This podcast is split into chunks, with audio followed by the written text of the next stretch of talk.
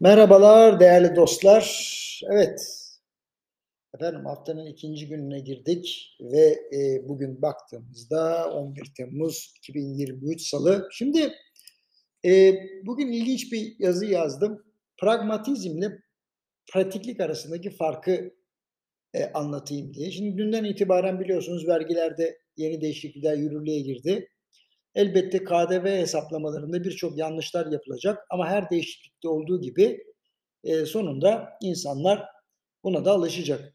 Ama söylüyorum, vatandaşın mevsimine bakılmaksızın mecburen satın almak zorunda olduğu mal ve hizmetlerde artan vergiler daha fazla hayat pahalılığı yaratacak, tasarruf etmeyi imkansız hale getirecek. Şimdi kamuda çalışanlar ve emeklilere yapılan zamların vergiler yoluyla geri alınması bence zaten hani bir cepten diğer cebe anlamına gelir. Yani net vergi geliri olarak saymak mümkün değil.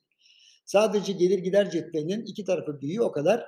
Kamunun ihtiyacı olan net vergi geliri. Onu sağlamak için de bir kere vatandaşın refahını arttırmak, firmaların da e, firmaları da kar ettirmek gerekiyor. E, bunları sağlamadan e, atılan her adım e, ister istemez yan etkiler yaratacak. Şimdi geçen hafta söyledim bu şartlar altında KKM Türk halkı için en uygun enstrüman. Düşünsenize döviz yükselirse de kazanıyor, düşerse de kazanıyor. Ama yine de hayat pahalılığını dengeleyemeyecek bunlar.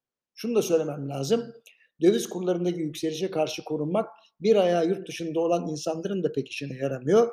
İşte çocuklarını yurt dışında okutanlar var, e, efendim işletme kurmuş olanlar var, mecburen iş amaçlı yurt dışına gidenler var.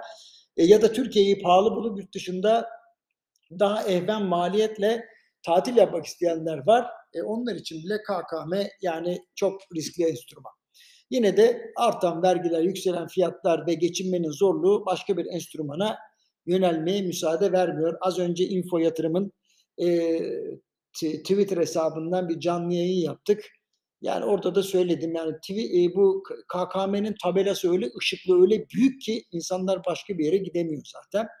Bu arada KKM ödemelerinin hazineden Merkez Bankası'na aktarılması da emisyonun sürekli artacağını bize söylüyor. Ancak emisyon artışından çok kaydi paranın büyümesi artık enflasyonu körüklediği için sebep sonuç ilişkilerinin karma karışık hale geldiği bir sürecin içinden geçmekteyiz diyebilirim. Şimdi bu şartlar altında uygulanan reçeteye bakarak ya biraz sabır sonra her şey iyi olacak demek de pek mümkün değil. Maliye ve Hazine Bakanlığı'ndaki arkadaşlarım pragmatik değil, pratik fikirlere sahip olduğunu görüyorum. Şöyle açıklayayım. Bir uygulamanın pragmatik olup olmadığı, ortaya çıkardığı değer ve faydaya bakılarak söylenebilir. Bunun haricinde uygulanan ne varsa kısa vadede işe yarıyor gibi gözüküp pratik olarak nitelendirilir. Ancak uzun zaman sonra mahsulları ortaya çıkınca ismi pragmatik olmaz onun. Hani kısa vadede pratik, uzun vadede oldukça sorunlu işler.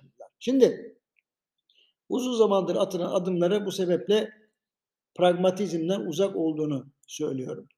Teoriden zaten uzak durduğumuzu biliyoruz ama tüm bunların neticesinde ne oldu? Merkez Bankası bu ay yine bir karar alacak.